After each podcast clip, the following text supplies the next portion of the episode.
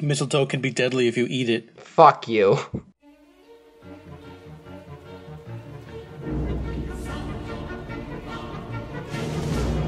I've been down here too long. It's time for me to ascend. From the sewers of Gotham, a new villain emerges.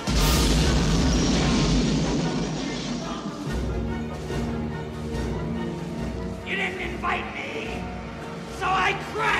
Hello, welcome back to the Waffle Press Retrospectives. We're here talking Batman Returns, the third entry in our long, extraneous Batman film series retrospective. So far, we're doing pretty good. Uh, we got the momentum. Yeah. We're keeping it up. I'm your host, Diego Crespo. Also here to host with me is Matt Ringo. Yep. That's me. I'm the other one. Matt, we talk about a lot of movies on here, and many of the franchises run out of steam very quickly. Yes. Uh, and so far, we're just skating along, much like Batman's own, or Mr. Freeze's own little henchman in the Batman film series. I'm very grateful that this franchise, no matter what is going to go down, we're not really ever going to run out of steam of things to talk about. Uh, and for this film, we have a lot to talk about. Not as beloved by critics or fans as Tim Burton's original Batman. or financially. Uh, ouch. Yeah, it wasn't. It was a. It was a big step down from Batman. Uh, which is, I mean, that's pretty much the only reason why there's a huge shift between this film and the next. Uh, Tim Burton's Batman Returns, uh, again starring Michael Keaton, now also starring Michelle Pfeiffer as Catwoman, Danny DeVito as the Penguin, and in a surprising turn, uh, a very special, special appearance by one of my favorite actors, comedic and dramatic. Pat Hingle. Uh, no, no, this guy. I only wish I could hand out more than just expensive baubles.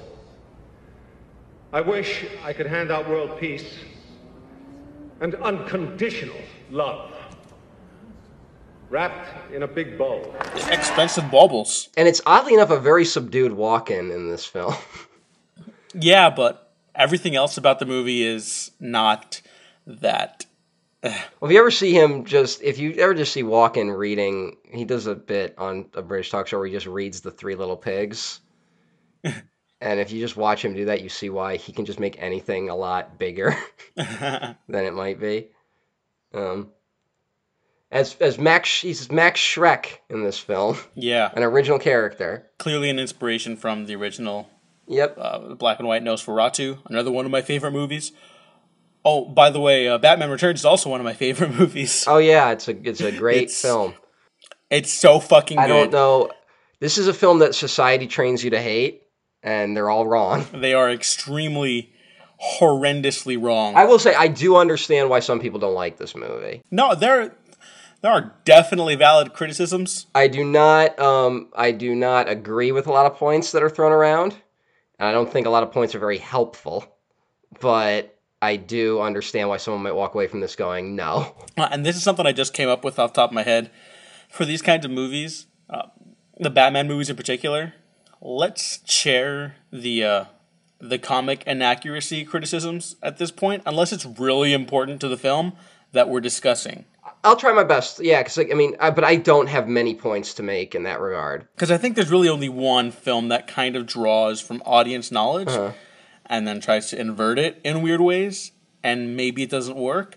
But I'm not. I'm not too worried about going into that. I do think it Doesn't maybe at all work in any capacity. I do think those kind of criticisms are not really great for Tim Burton Batman movies. Like, if you're not on board with the first one, then you're not going to be on board for this one either, Yeah. which is fine. But, Matt, do we want to talk about the plot? Uh Do it in like 30 seconds. Okay. See if you can capture it all. So it's been some time since the first Batman film. Uh, Batman does very little to do in this. Uh, the hideous Penguin Man, who lives in the sewers and has been abandoned by his family, um, is plotting his return, um, which is a secret plan to kill all the firstborn sons of Gotham's elite. Uh, in in the meantime, he gets distracted and starts running for mayor. Uh, under, under orders of under the with the support of Max Shreck, who is kind of like the Donald Trump of Gotham. um, who is planning, who's trying to build a power plant that actually won't be a power plant. It will actually suck power from the city and sell it back as at a premium. Um, also caught up in this is Max Shreck's secretary, Selina Kyle, who becomes Catwoman. And Batman's also there too. That's the perfect way to describe Batman. I am also here. yes. Yeah, he does. He doesn't get a lot of play this time. Uh, Michael Keaton's also really good. Yes. In this, in the moments that he has.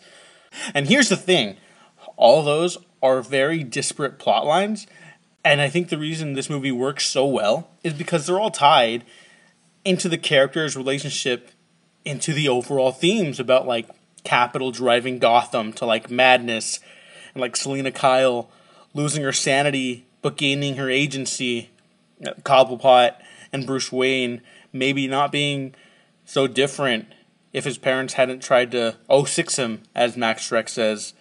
Um, it's a fascinating, wild mess of a film. I was very lucky to watch it in a theater on on film for the first time last month or like two months ago. I forget, but it was it was delightful. The best audience to watch it with. Everyone was everyone went because they got Batman Returns. Sometimes you're not so lucky. I think I think I think society has made up its mind on who likes it. this movie and who doesn't. Yeah.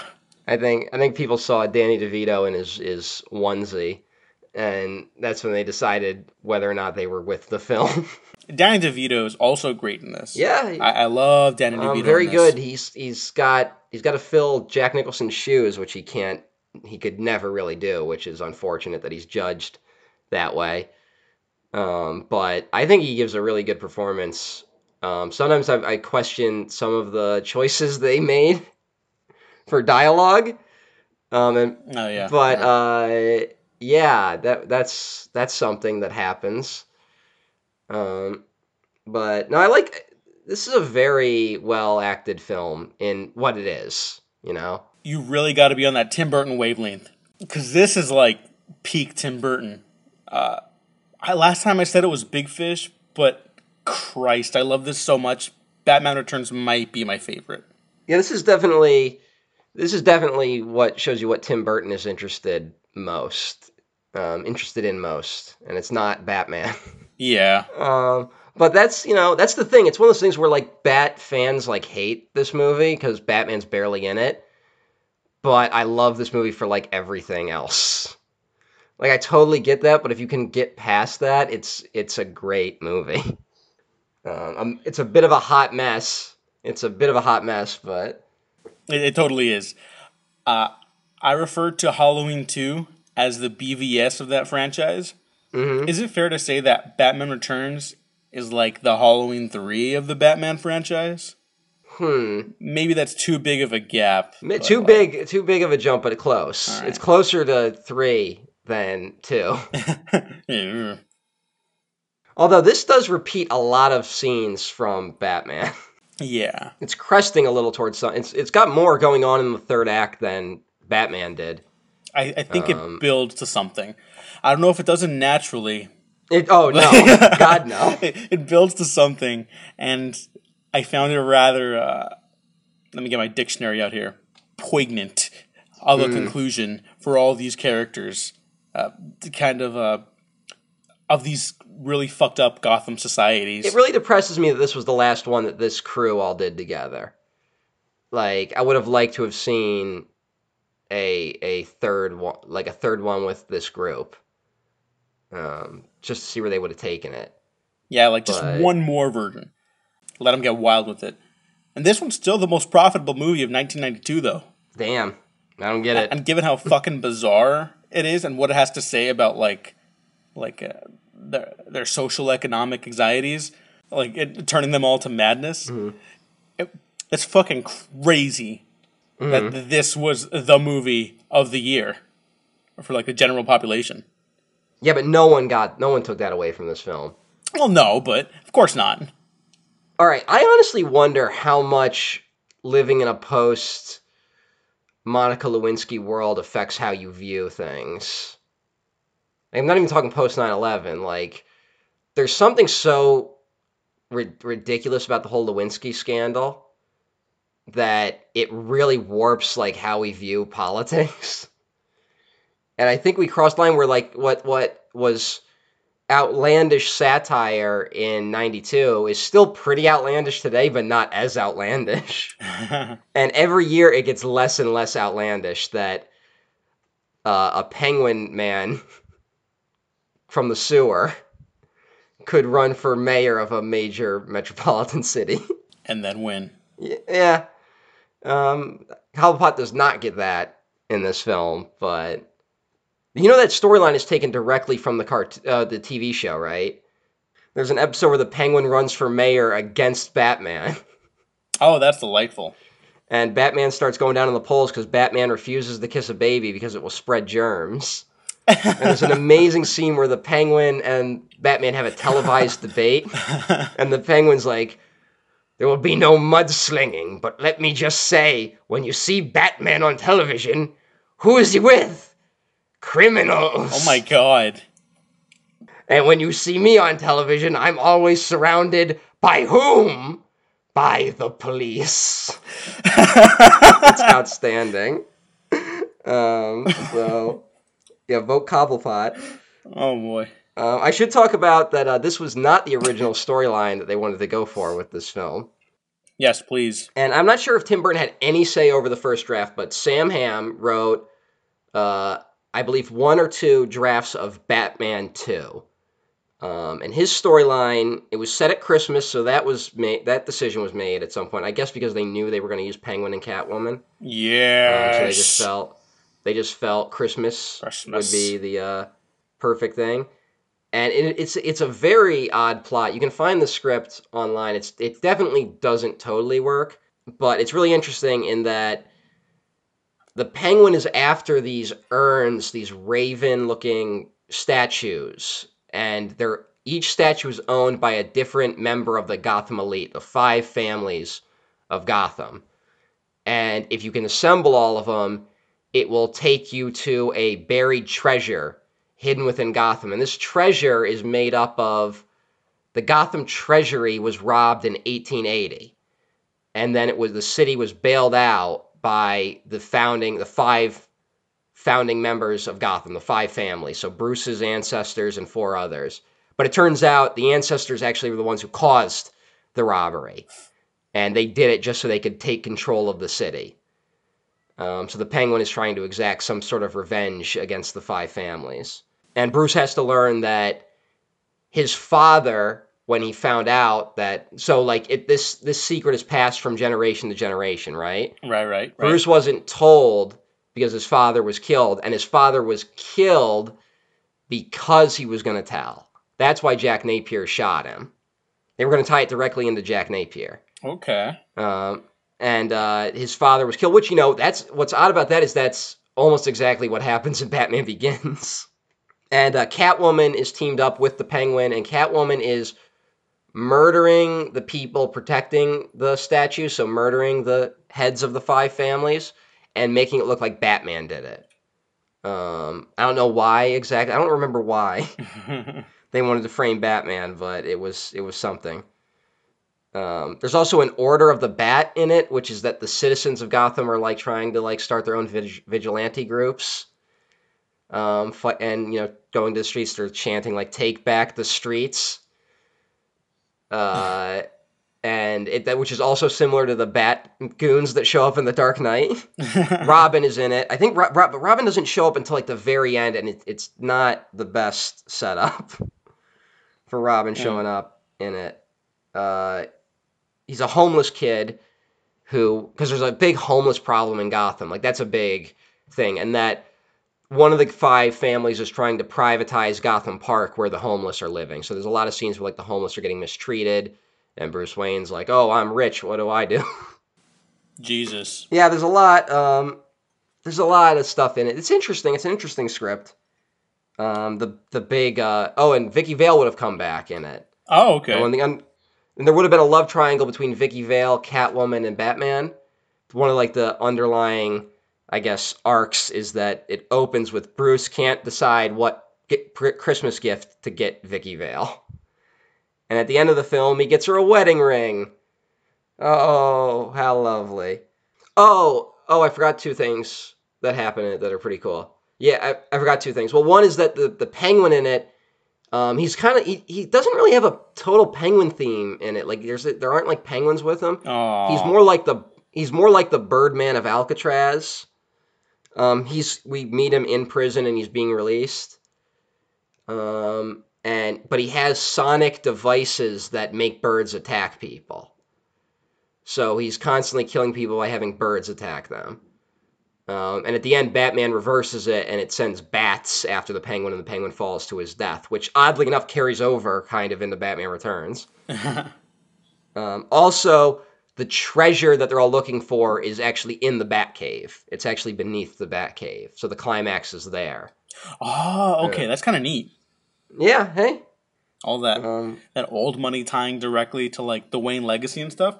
There's something there. I, I, I'd like to see uh, another version of that. there's something about you know Batman maybe being like you know the because the truth about wealth is that you're kind of are stealing it at some point. it doesn't go anywhere with it that's super interesting, but there's a lot of ideas there. Um, Tim Burton did not particularly care for that, um, so that was not the film we got. It would have it, it would have been a simpler film, but it just less interesting, you know. Yeah. Um, Batman had more to do in it, but again, it doesn't totally matter at the end of the day. Also, Harvey Bullock was going to be in it. Yeah. Um, who's a char- who's a recurring character in the Batman animated series. Um, which did that premiere this? That premiered the year this film came out, I believe. Either the year of or like after. It was at least in development because this because the animated series takes cues for their penguin design from this. The penguin has like you know the flippered hands Mhm. and uh, all that, which I don't believe was from the comics. I don't believe the comics did that at the time anyway. Uh, the inevitable script we get uh, was first written by uh, Daniel Waters, who uh, you may know from Heather's. He wrote Heather's Woo!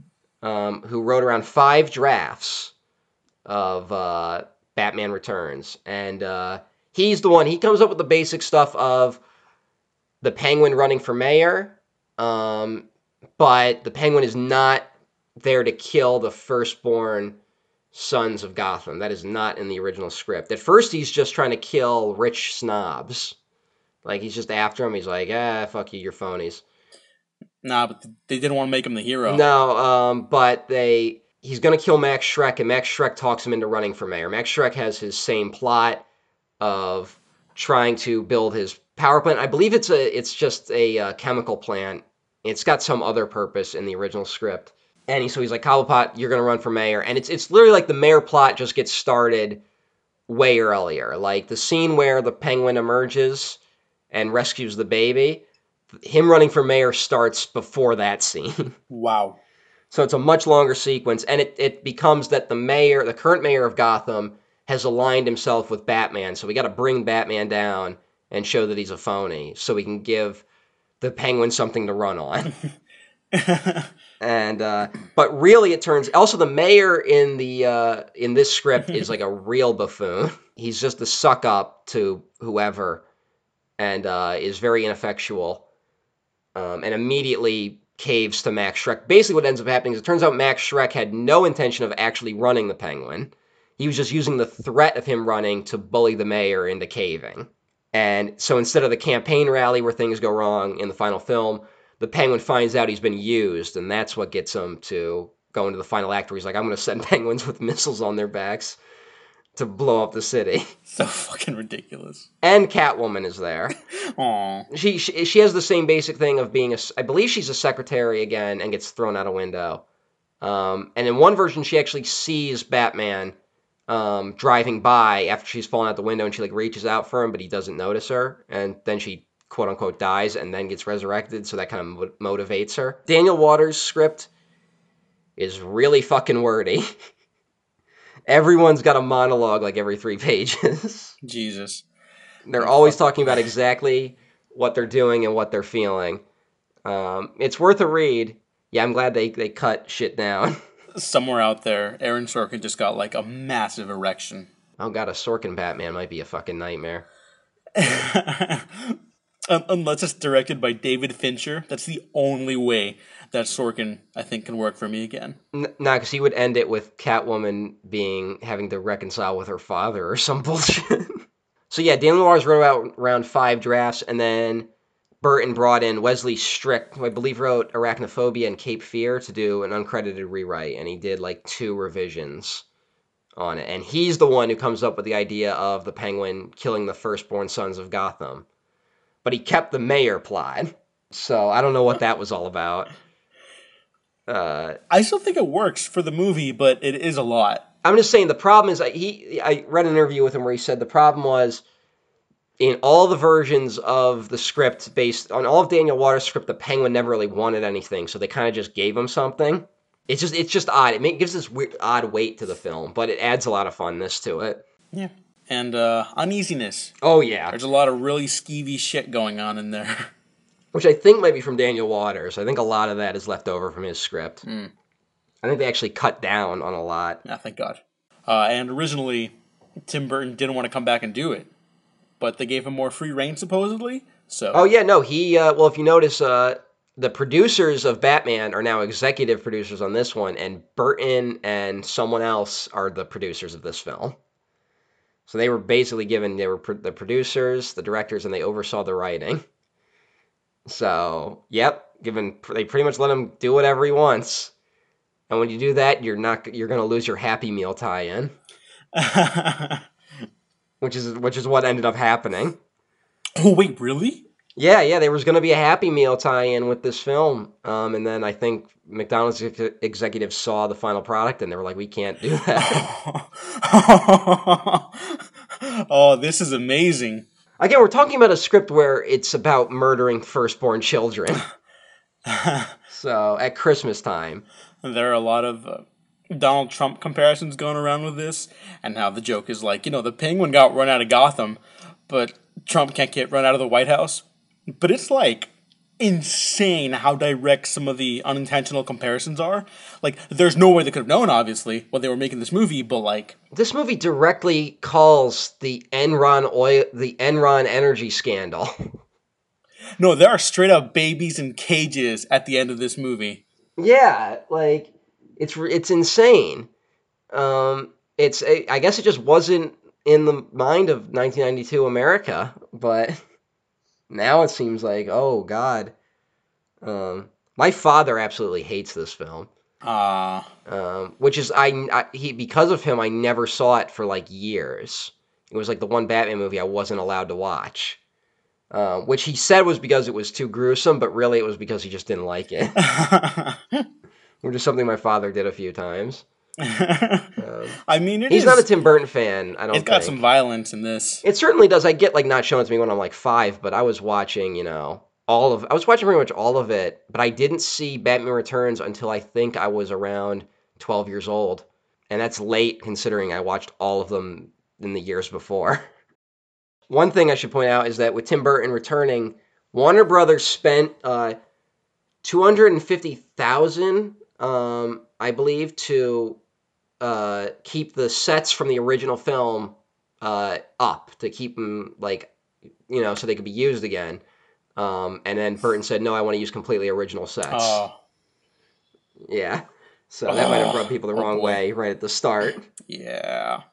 This kind of has the same, I guess, like problem as the first one, though, in that Tim Burton's not a very. He's cinematic, but he's cinematic in that like that classical silent film way, like that that fairy tale storybook kind of way. It's like very much Universal monsters way. Like this is a very this feels very in line with like a Universal monster film. Yeah, like like there's clearly like sets, but they're so big, you could buy into them being like like like their own little world, but you just never get uh, a grand like establishing shot of Gotham in this. Everything No, you get one at the start, and that's it. And we're like we're first film. basically Yeah, yeah, yeah. Yeah yeah exactly, and we're basically in Gotham Square for most of the movie. Um, I don't get it. I, they should have kept the other sets and just also built Gotham Square. You know, Yeah, yeah, but here here's like, just so they thing. could mix it up a little. I think it works better for this film because of how like confined the characters end up being, and like their little plots are. You know, their little character journeys. No, sure. There's definitely uh there's uh reinforcement with how oppressive the city is. Yeah. Like that's why it works so much better here. Whereas in the first one, it's like, isn't Gotham just like wacky and cool and Tim Burton-y? It doesn't get to like you know Bl- Blade Runner levels of production design. Oh God, you know? no, no, no, no. Like, or even this. I think like even the Super Mario Brothers movie, the city in that might have had uh, a more a deeper design to it than just one Gotham Square. Fucking, fucking movie. Yeah, hey, um, that was something. Ah, I, I get a kick out of it. And yeah, that city feels bigger than Tim Burton's Gotham. It's kind of, and that's again, that's why I wish we. I hope the pendulum swings back in this direction because with CGI you could make it work a lot better these days. You know, Yeah. like it could it could both like have a real interesting art design and also feel like a real city. That that's why it's such a disappointment that like 2049 made I think it broke even, but it was still like you know not a runaway hey, hit. he's getting. Denis Villeneuve's. They're letting him do two two Dune movies. We'll, I we'll, mean- we'll see one of them. Yeah. Um, well, if he's filming them back to back, we might get both. Oh shit! Really? Uh, yeah, I think that's that's someone told me that. Oh my god. Okay. Well, I mean, I'm looking forward to him because because he's more hit than miss for me. But like, It's just I don't I don't know if people know what we're getting into with a Dune movie. oh, I have no idea. So I only I have passing knowledge of it because of David Lynch's Duning, and I don't think that's like. and even that is cr- fucking crazy. Yeah, and I love it, but uh, Did you uh, did you notice uh, Pee Wee in the film? oh yeah, uh, Pee Wee Herman is the Penguin's father in this. Yep, but the opening, uh, and that and the woman with them is uh, Simone from Pee Wee's Big Adventure, the woman who wants to go to France.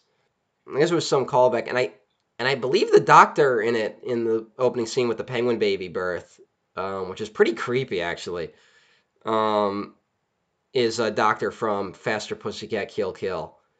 Um, he was an actor in that film, I mean. Um, but yeah, that that opening, we get this opening with the fucking penguin baby, and like two minutes in, he like eats a kitten, Yeah, um, which, is honestly maybe like a little much considering how uh, the Penguin is is like they try to portray him as like empathetic and sympathetic at times, but really he's just like too far gone at by a certain point. So it's it's weird. It's a weird tonal. I don't even know if I'd call it balance, but I'm fine with them leaning into him being a uh, actual monster. like I'm cool with that. Um, I just think it was a it's a weird way to kind of set up the whole penguin Catwoman thing like early. Like oh he's got problems with cats. Like I mean the opening credits of this are just over the penguin baby sailing down the sewers. Oh my god, and it's so good. And it's like I can never take my eyes off it. The first one's cool because it's a logo, but here it's just like here's the world that the penguin grew up in, you know? Mm-hmm. It's just like this encroaching darkness that never seems to stop beneath Gotham. Burton says it's v- that that whole thing is inspired by the Pirates of the Caribbean ride at Disneyland. and you know what? It, it, it does feel like it. Um, but it's another thing like the first film where they had to kind of reboot the tone from the TV series. Um, this seems to be like a reboot of the tone again, but for the second film. It's just, uh, but this is when you start getting into the weird, like, where they clearly had multiple ideas they were trying to wrestle with at once and they could never make them come together. Where the penguin is both, he lives in the sewers and was raised by penguins, but he's also a member of a circus freak show. And the circus seems like a leftover element from whenever they were trying to get Robin into the film. But in the he, Robin only pops up in the Sam Hamm script, which is not this story at all, and in the Daniel Water script I read, where he is not connected to the Triangle Circuit, the Red Triangle Circus Gang. Jesus. So, like he's just like a like he's just an auto mechanic, and he helps Batman with the Batmobile in the Daniel Waters script. Um, and I honestly think I honestly think this movie would work. I think it would work perfectly if Robin was in this story. It sounds weird to be like this movie that already has like six characters like throw in another one, but I do think that would help if Robin was in here. A, little kid Robin, not like, you know, 35 year old Robin. Okay, so um, the circus gang, when Bruce is starting to do his investigation on the penguin, like that's It's brought up early on and then it's kind of like brushed aside. He never makes. He never takes a lot of effort into connecting Penguin to the Red Triangle Circus Gang. And then later, after the car fuck up thing, there's a very pointed discussion between Alfred and Bruce about, like, well, you know, you can't take the back car anywhere because, you know, secrecy or whatever Alfred says. And then he makes a riff on, like, the only mention of Vicki Vale in the movie, where, like, uh, he he mentions Alfred letting her into the Batcave. Yeah, like, oh, who let Vicki. Vale into the Batcave? Yeah. Which is which t- Burton says in the commentary that line is only there to address fan complaints from the first film. So that was a problem even then, people. Yeah. And so that kind of leads you into thinking like, oh, he's got to go to the mechanic, and then it just doesn't happen. Like let's say like the Red Triangle Circus Gang was an actual circus at one point, which is what we find out, and that the circus shut down when um, there was some mysterious disappearances of children at the circus. So the Penguin's been a child murderer since uh, before the events of this film. Which is something that's not brought up a lot in the discussion about this. Yeah, it's it adds a whole lot of weird implications to everything. yeah. Um, but if you had, let's say, Robin and the Flying Graysons were a member of that circus, and then they tried to get out of it, and the Penguin had his parents killed, and then you know Robin tries to break free of the gang and seeks out Batman's help. Like that could have tied Batman more directly into the story. It's the one thing that needs to be tied more directly. Everything else is like messy, but I still think it's just fine the way it is. everything's all right. Um, everything could they could have done a little more with everything. Um, we'll get into that though. I should say though, Tim Burton's not a great action director, but the attack of the circus gang at the beginning of the film is maybe my favorite in the action scene in this these four um, films that are considered like one canon. Yeah, especially after like my complaints about the action in the first film, for lack of a better word, sucks. Mm-hmm. That was really refreshing. Yeah, I've always liked it, but like, man, Tim Burton did not come to fuck around this time. Like he just went all out. I just like the whole gimmick of the circus gang. Like they all have different weapons. It's got a couple things I really like in these weird kind of genre stuff. Uh, there's a there's a circus villain gang that's set at Christmas. Uh, it's Yep. got Christopher Walken. Everyone's incredibly horny. We got uh, Vincent Schiavelli as the head of the circus gang. Oh, amazing, amazing character actor. Yeah. Did he pass away already? He, he passed away a couple years ago, I think. Oh, that's too Yeah. bad. Um, shout out to him. He's great. Yeah. He's uh, he's Danny DeVito's friend and would pop up in a lot of DeVito's stuff. But no, I love that. I love that opening fight. The the skull heads. That's like something out of a Del Toro thing. You know? It's, Yeah. uh, it's like honestly, if I didn't know if it was Tim Burton, I would, I would be curious if it was a, a Mexican filmmaker that made it because that was kind of like heavy Day of the Dead kind of vibes. A little bit. That yeah. made me very happy. We should mention that this entire ta- attack is only about getting Max Shreck. Oh, but there's a great line. Uh, DeVito's buddy brings up. He, he says he wants to talk to the guy in charge. Oh, yeah, and yeah. then the mayor steps up, and then he goes, "No, not you, the other guy." Can we talk about how straight the actor playing the mayor is? Like everyone else seems to know they're in a Batman film. The mayor seems to think he's like an actual mayor of a real city. I, I think that's what makes it even like funnier too. It makes it funny, but I really miss the, the script has this really like just uh, idiotic boob of a mayor that I really like. He's like, "Oh, Batman, thank you for saving the city. I knew I could trust you, Batman." And he's like, "Let's get a picture for the press." And the moment Batman becomes unpopular, it's like, "Oh, Batman, he's always been a problem." From the rooftops of Gotham, the perfect enemy comes to life. I am Catwoman. Hear me roar. Yeah.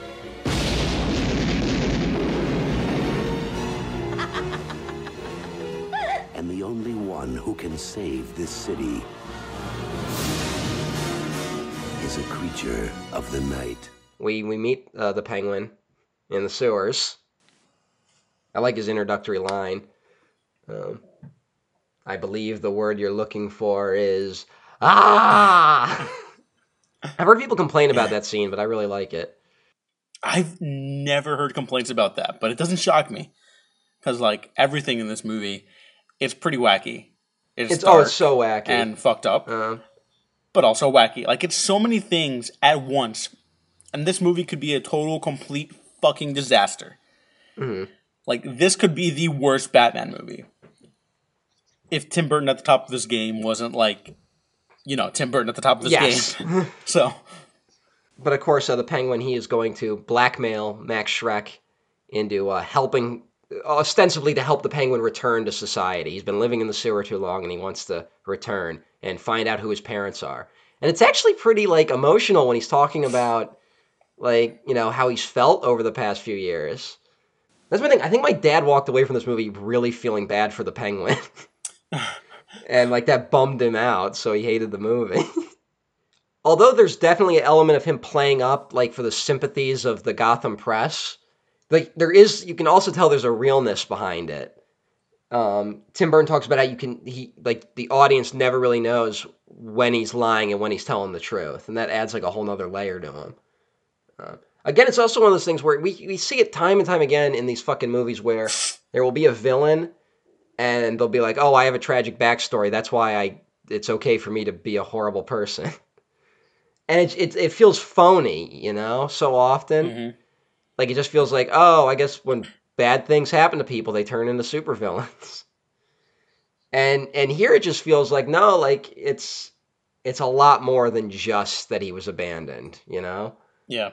Um, this is a guy who's had a lot to deal with, and he Mm. did not deal with it in a healthy way.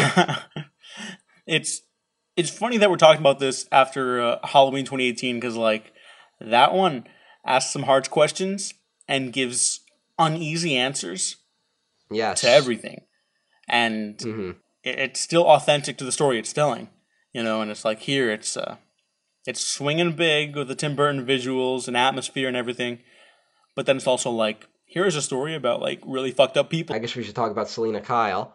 We, I just we I noticed that we brushed over her kind of because because the film does a little bit. Aw, no, no, she she she basically steals the film. I like her a lot in this, but I think it's an odd choice that they started where they did with this character, considering all the stuff they have to introduce in this film. Like the Sam Hamm script starts with Catwoman already as Catwoman. And then they decided to go back and like add this weird backstory to her that is just strange. It doesn't totally add much to it, other than like she's a victim of, you know, uh, she was a meek secretary who was murdered by her boss. Like there's something to that. But and there's there's a lot more o- overt sexism in the uh, script. I'm not- I don't mean that the script's sexist, although there was some element of that. oh, well. but uh, more that um, Max Shreck expresses very low opinions of women in the script, and suggests that when he when he's trying to come up with like ideas of like how she fell out the window that he pushed her out of, um, she's like, oh, she was depressed, uh, PMS, you know. But now she's a lot. She's a lot of fun in this. Uh, Um, I actually think.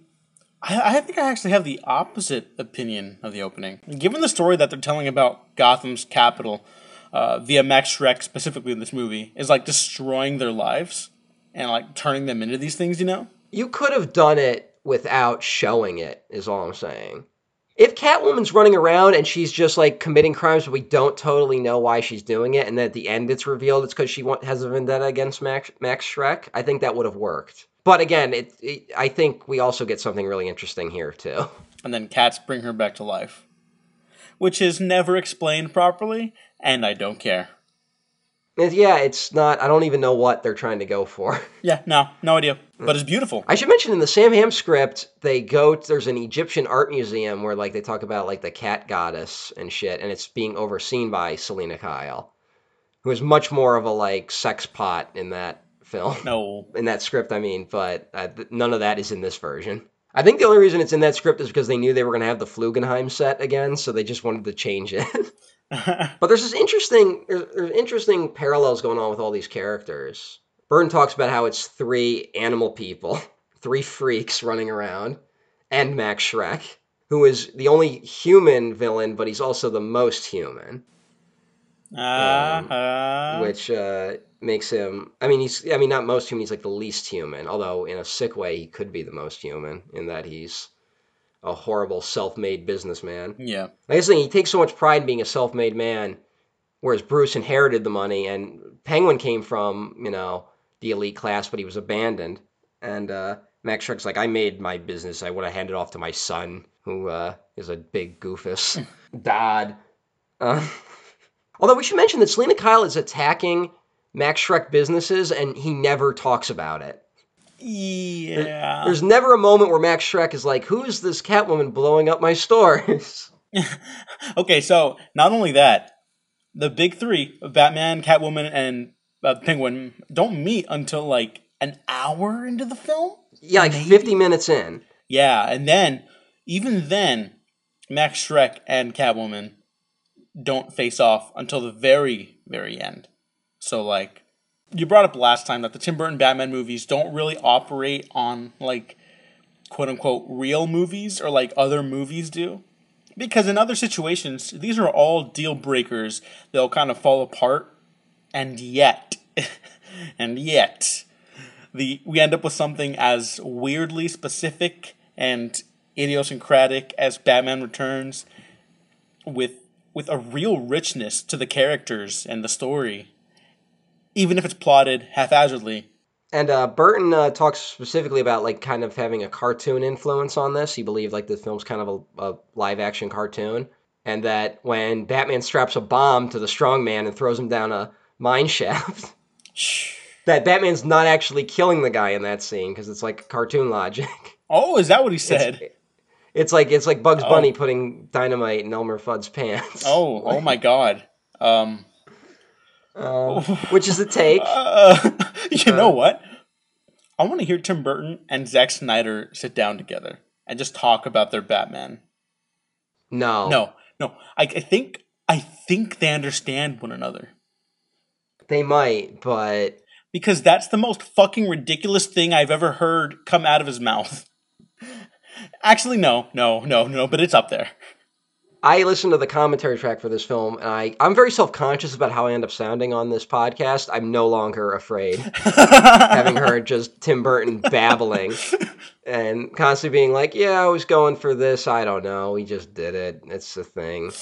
With pretty much every scene, like he'll start with an interesting point, and then like halfway through, he's like, "Ah, that's stupid."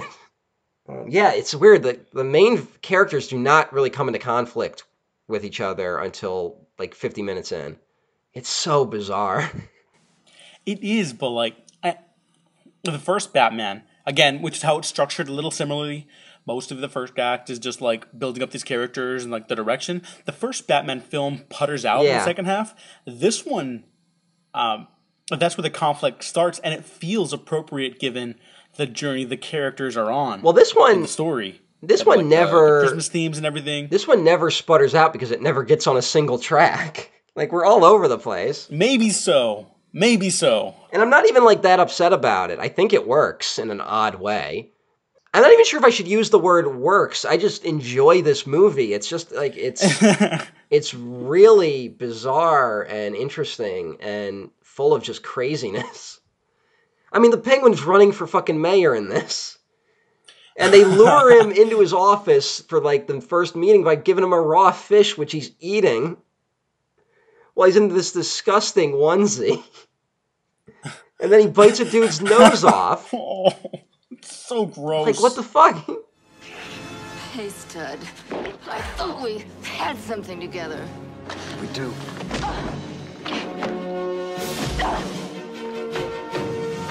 While she craves a romance she can sink her claws into, You're catnip to a girl like me. he plots a foul reign of destruction. My dear penguins, thanks to Batman, the time has come to punish all of Gotham!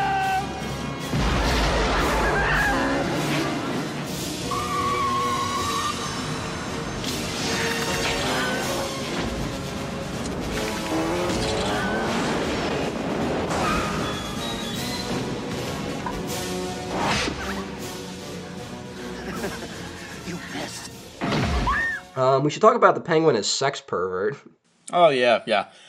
Another Donald Trump comparison. Yes, but Yeah. uh, what the fuck is that?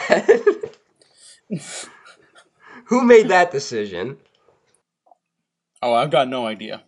I feel like some at some point they went because in the old Batman TV show, whenever the Penguin and the Catwoman got together, the Penguin would, would always kind of flirt with Catwoman, and they just decided to turn that up to eleven. I mean, it's like the shit he says in this is fucking crazy. Like it's it's gross, just like but it's just like that flew by. Like yes, through studio executives and they did not There's a lot about it. Hollywood executives. Yeah, like, oh that's fine. That's fine. Like like imagine like Tim Burton and his writers were just like, We were joking. Like we didn't we thought you'd cut that for sure. Oh my god. and then they're like, No no no, put more of that in there. I should say, uh, Bert in the in the commentary when he said a lot of people complained about the Penguin's vulgarness. He said, "I, I just saw him as a guy who hadn't seen a lot of action." Uh, and then he also says uh, he mentions the phrase political correctness, and and that we were leaning into. He was like, we were being a little um, politically incorrect. Um, he didn't say it with a lot of vulgar, like it wasn't like damn kids these days. He was just kind of he kind of just threw it out there. Um, it wasn't like as vicious as it might sound today. Um, but Tim Burton has said a lot of stupid shit in recent years. Yeah. We should talk about the Penguin. The plot of replacing the peng- the mayor with the Penguin is exactly what happened with Arnold Schwarzenegger becoming governor of California. Enron, uh, Enron was a uh, company that uh, was marking profits that didn't actually exist. Um, so their stock value kept going up, but they actually weren't turning in any profit, and they had to keep propping it up somehow. So the way they figured out to do it was to cut off power. Enron was an energy company, so they'd cut off power going to the state of California, causing rolling blackouts across the city despite a surplus. And this would cause the value of energy to skyrocket within the state. Um, and that was how they would earn their monthly earnings. Uh, Gray Davis, the then governor of uh, California, was blamed for not handling it very well. So um, the state of California decided to hold a recall election, and Enron executives met with Arnold Schwarzenegger, who was in line to become governor. So, yep, this movie predicted that. That's so weird that the Terminator was my governor. It, it like, is. in my lifetime. It's not weird compared to what's going on now. Oh no, no, that's that's small potatoes. But like at the time, I was like, "This is just, this is just the new normal." Little did I fucking know. yes, little. Hopefully, we've broken that. Hopefully, we're at the end of it. But I, I hope so. Like I'm just, I'm so I feel like- tired. Unfortunately, I feel like we might have to elect Kanye president before we're out of it. You know, be fucking crazy. If Kanye got, if he legitimately got like the help he needed, because I do think he does have like serious issues that needs addressing and help with, and then he turns into like the greatest human being on the planet, and then he just like saves the world as president. That would be something. Yeah, that won't happen. You happen. never know. You know what though? He might be better than it might be better to have a person in there like him, make who isn't like I don't A know. fascist. yeah, that's the thing. But you know, he's he's he, Kanye. You can't make heads or tails of the guy. Look, I trust anyone who put out an album as good as Life of Pablo. That's just my mark. we we should mention that uh, Catwoman uh, defeats Batman with her sexuality, bringing back the uh, Batman is defeated by women being women theme, and that women can't be trusted. I can't really fight you on that point, but I will say I don't think the movie is as critical. I don't think it's in favor of Batman. I should say, at least not not as much as like uh, the previous two films we talked about. I don't think this movie has deep opinions about Batman. I, I think that's why it's it's not it's not interested enough in his uh, in his story. Burton Burton just says that which is a way you can take it. Which is that uh, the thing is that Batman is just jealous of his villains because they get to live, they get to be who they are, and he's gotta he's gotta be you know he's gotta hide himself. You know, that's actually kind of interesting. That's uh, that- that's actually kind of an interesting point. Hang on, hang on. hang Well, on. the, that line comes into the film later when the you can't tell what's going on because the it's like rushing at the very end of the film. But when the Penguin jumps on Batman, and he's like, "You're just jealous because I'm a genuine freak and you've got to wear a mask."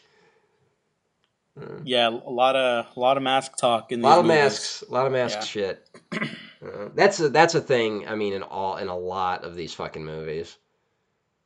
Uh, the, the Nolan ones lean into the mask stuff pretty heavily too.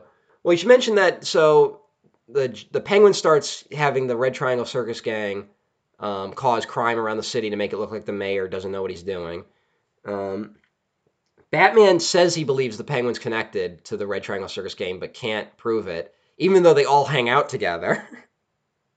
so I don't know what the fuck Batman's doing for most of this movie off screen, but uh, it this then morphs into the Penguin and Catwoman both want to get rid of Batman. Um, the Penguin has a plan to hack into the Batmobile. But Catwoman's like, no, you can't just kill him. We got to turn the city against him.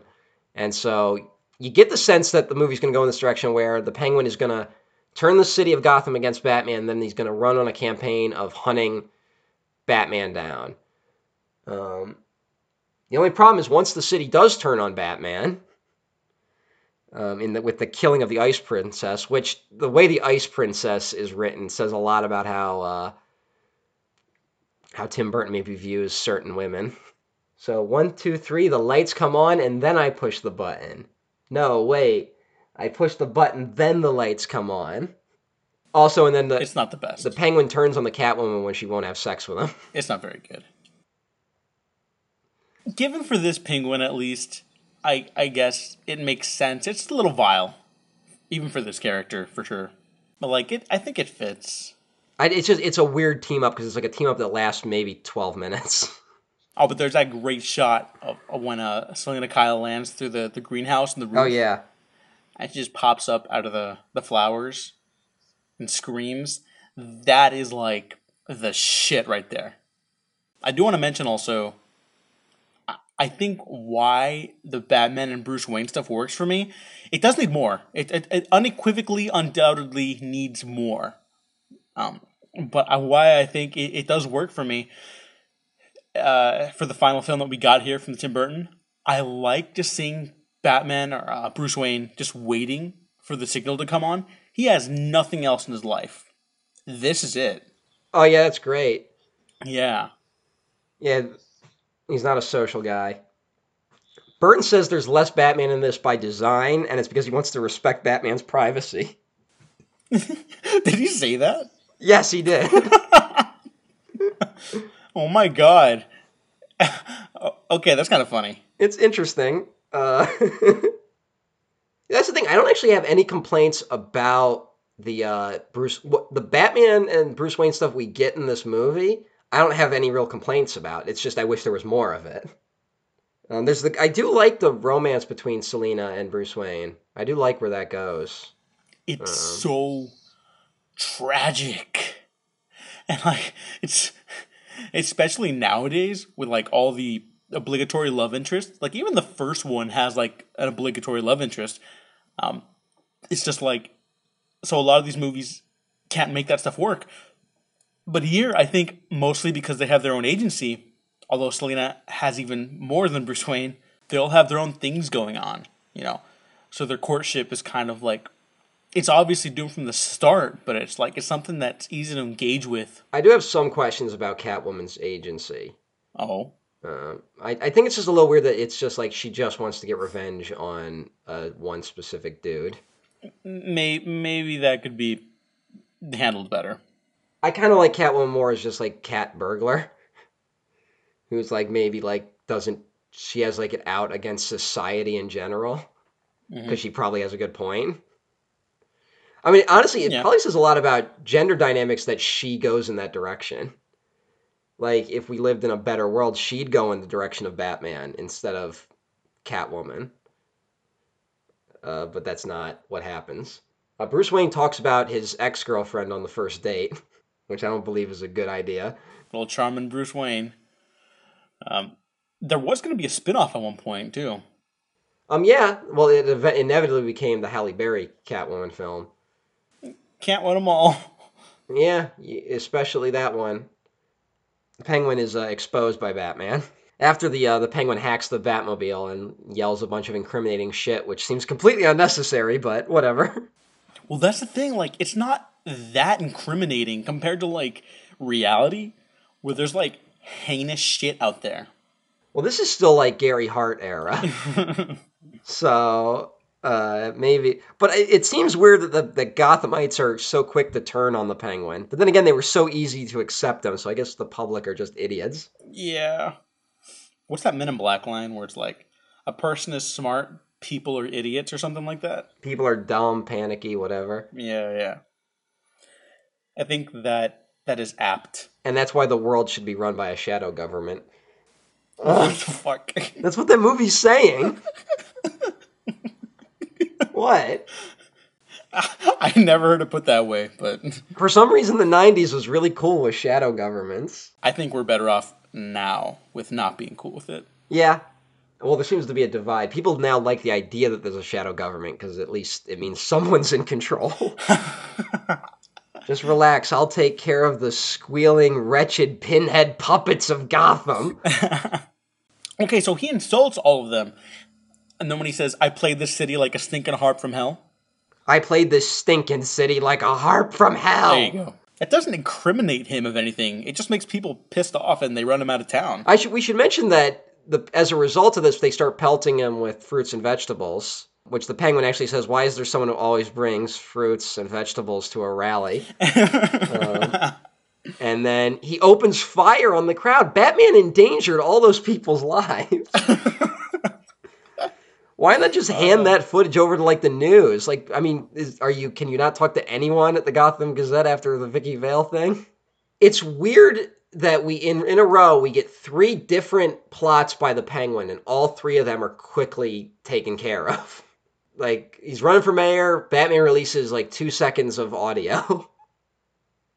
the kid, the race is over. He's gonna kill all the firstborn. Batman takes out the train driver. And then the, the penguins with missiles on their backs are just going to blow up the whole city, and Alfred hacks into the signal. That's a little odd. Yeah, no, it's it's very odd. But the idea that like the penguin's being molded by like Max Shreck as like uh as, like another one of his like stooges, you know, like a mouthpiece almost. And then it all just blows up in his face, and then the penguin's the one left to pick up the pieces, and he has to return to the sewers. I just wish there had been more of it, you know? Oh yeah, yeah, yeah. It's one of those movies where like this is gonna sound weird. It's one of those movies that like might actually need to be longer, Yeah. which is even weirder because Well, there's like the Nolan films are all like three to five hour long movies. Oh, God. We're talking about the masked ball where, up, Selina and Bruce are the only ones not in costume. Uh-huh. Aha! because because their real selves are their costumes. Super Freak is playing during the party, which I just want to bring up because when you read these scripts for these movies, there's always like mentions of songs they want playing in the background, and it's usually like because it's Christmas time, it's usually like "Here Comes Santa Claus" or like really basic shit, and that's this is the only time we actually get any music in the film that's like a known song, and it's this, and it's Super Freak because she's the type of girl you don't bring home to mama. Elfman's score kind of has a, a Christmassy attitude about it, though. Oh no, Elfman's score is really good.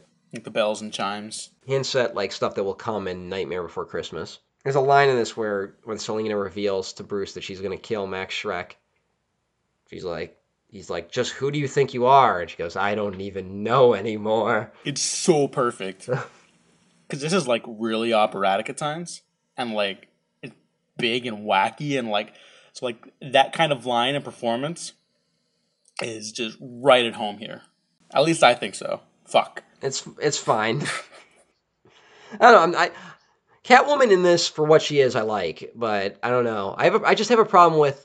There's so many films where it's like they create an action character for a woman, and it's always predicated on she needs to get revenge against a specific man. that is like a sincerely legitimate problem with how women characters are, are treated in these kinds of movies, for sure. I just happen to think it works very well here. and it, it's just it's also very odd that she matters so little to the actual villain who doesn't seem to know she exists until the very end Is is that like I'm not saying it's okay. Is that like the point though? You It- it might be but it's we we don't get anything no because he, he mentions catwoman at some point. He's overseeing the penguins campaign and the campaign like mentions that catwoman's a problem. It's okay that he doesn't realize it's Selina but uh it's it's odd. Where, what does what does catwoman do between the party and ending up in the sewer I I think that's just where she ends up. Yeah, I don't know. Yeah, she ends up at the party. She's with Bruce. Penguin crashes the party, kidnaps Max Shreck, who sacrifices himself for his son, um, which is something the actual Donald Trump wouldn't even do. Then Batman, because he was there, because Bruce Wayne was there, he f- he leaves and goes to rescue the children. And when we get to the very end, after all the shit's gone down, Catwoman shows up in the sewer to finish off Max Shreck. Um, and she's all disheveled and fucked up, and they don't really ex- explain how she ended up there. I think that was just because when the bombs are going off, like it's implied that she was making her way there or something. I guess, but they don't show it. Yeah. Yeah, that's weird. Again, it's that Tim Burton thing where it's like his editing is just like always horrendous. In one of the script, the Penguins do manage to fire some missiles at the city, and Batman has to contend with that. But that wasn't. Sh- Instead, they shoot at his bat ski boat. oh no, this is just the bat boat. The bat ski boat is Batman and Robin. Hmm. This is a. This is. There's a lot in this film. yeah, I'm I'm okay with them like cutting out some of that stuff because there's already so much happening. Oh god, like, it's just like it's so much, and we're barely scratching the surface. it's a lot, and yet it is not. You know, it might be too much, but I love so much of it. So Yeah, that's the thing. I, I like what I'm being given. It's Yeah. just you're kind of like yet again you're like, wait, what the fuck? But it's the Aquaman of Batman movies. a little bit, a little bit. Although Aquaman's a little less rounded out in the thematic Yep. department, which is Aquaman's okay a little for- better for constructed and a little less interesting. this one doesn't have Mary Poppins as a kaiju, Yeah, so hey. points off for Batman Returns. yep. I will say, I think the final moments with Shreck and Selina and Bruce are are some of the best of Burton's career. Except except for the part where she's she's coming after him and he's like, "I'll get you anything you want, a real big ball of string." and then she's like, "I'm here for your blood, Max." And she's like, "My blood I gave at the office." And like, what the fuck? like, why is no, no, why are no, the- I, I love that. I why love are it. these lines in that scene? He, sh- he shouldn't be like, I don't know, that was a little goofy. I like that. I do like when he's running up, when Batman comes in, and he's like, You haven't just saved the man, you've saved the city. And Batman just hits him, and he's like, Shut up, you're going to jail. That's really good. Bruce Wayne, why you dressed up like Batman? Selina, you're fired. That's my favorite. Um, he gets electrocuted in the face with the taser. Selina gets Selina gets the taser at the beginning of the film. Is stealing that man's taser in the beginning like stealing his penis? I I don't think so, but now that you mention it, and then she uses then she shoves the penis into another man's face to kill him. there's a lot going on in this movie. lot, lot going on in this film. um, and the penguin has like two deaths, so Yeah, um, which generally would be like, why are we going back to this? But like, his final moments with his penguins is so sad. I like uh you know what I like before that though before he dies he's gonna sh- he thinks he's gonna shoot uh Batman with his on one of his trick umbrellas, and uh Batman with the mask off does the Batman face when he turns. Did you notice that? no, He gets like the really intense like look on his face. He does like that turnaround that Batman does, but he does it with the mask off. I don't know. It just it was really interesting. It's like he's still Batman even though he's not wearing the mask. Uh, maybe that's his true self. Ooh. oh, hey, whatever. Fuck it. Um, yeah, because Catwoman gets him to rip his mask off, so He has to literally rip it off. he has to literally rip it off. Which I don't know how he's able to do that if it's can withstand bullets. But and uh, and also his eyeliner suddenly goes away. Yeah, um, Um, but hey, they're they're really good in that scene. I, I really believe these people wanted to like have a life together, at least share their lives with each other. It's funny that it seems like people really believed in this movie. 'Cause it's so fucking weird. And then everyone kind of turned on it after it came out. Much like when the penguin baby was born. Aw. And uh, we should mention that when when when the emperor penguins walk the penguin into his watery grave, um, which is like a fucking like two minutes, like it's just it just keeps going. Um, uh, you can actually see the sled that Danny DeVito or his stunt double was on when they pushed him in. yeah, rest in peace, penguin, you sex pervert, child murderer. what a tragic end to a fucking awful person. it didn't have to turn out that way. And I think that's what makes it so sad, you know? It is it's unfortunate. It's, it's Donald Trump, you know? I mean, it's it's sad that this little kid uh, wasn't loved by his parents and now he's this horrible unstoppable monster. And just like who needs to just like go away and die. It's the entire baby boomer generation. the majority of males from the baby boomer generation are all Danny DeVito Penguin. they all think they're Jack Nicholson Joker, but they're Danny DeVito Penguin. Neither one of those things is something to aspire to. So, and at the end of the film, we see Alfred and Bruce Wayne driving through the streets of Gotham. It's a pretty it's a pretty downer ending. It's incredibly sad. This whole movie reeks of sadness, like at its core. It's like nothing was nothing of good of quality was gained by this experience. Everyone's just more miserable by the end and glad to have it over with.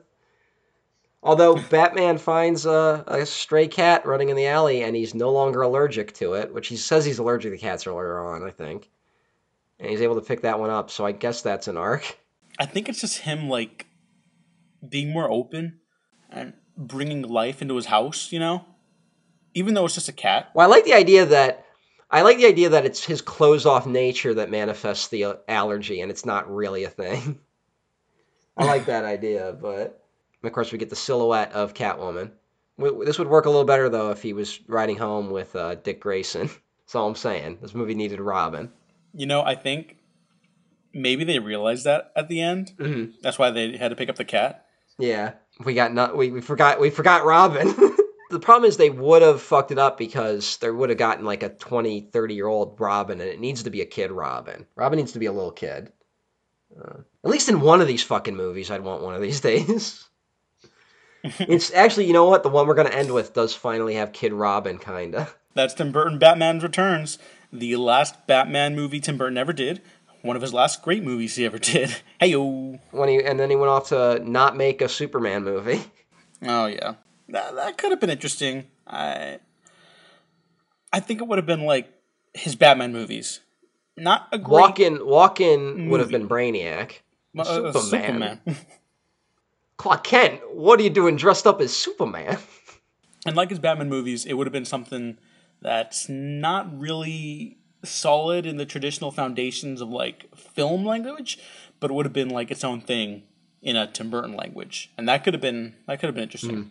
There's a there's an interesting documentary on what the death of Superman lives, what happened uh, by the late Jon Schnepp, who passed away last Rest year. Rest in peace, Jon Schnepp. Yeah, and uh, that was a that's a pretty interesting insight into like the depth of production on that film. And so, if you're interested in in future Tim Burton DC related stuff, I'd uh, check that out. I'd recommend it. Yeah, yeah. This is uh, Tim Burton's Batman Returns. This is the last of Tim Burton Batman movies, and I think the series will miss him, but I don't think he'll miss the series. He won't. Hey, what is Batman returning to?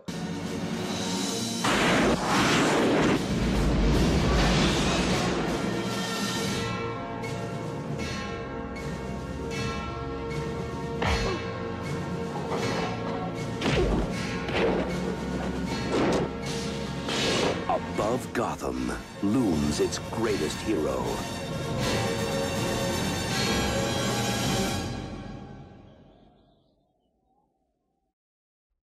Where can the people find you? I'm at EmperorOTN at twitter.com. What's the sound? Is that a penguin?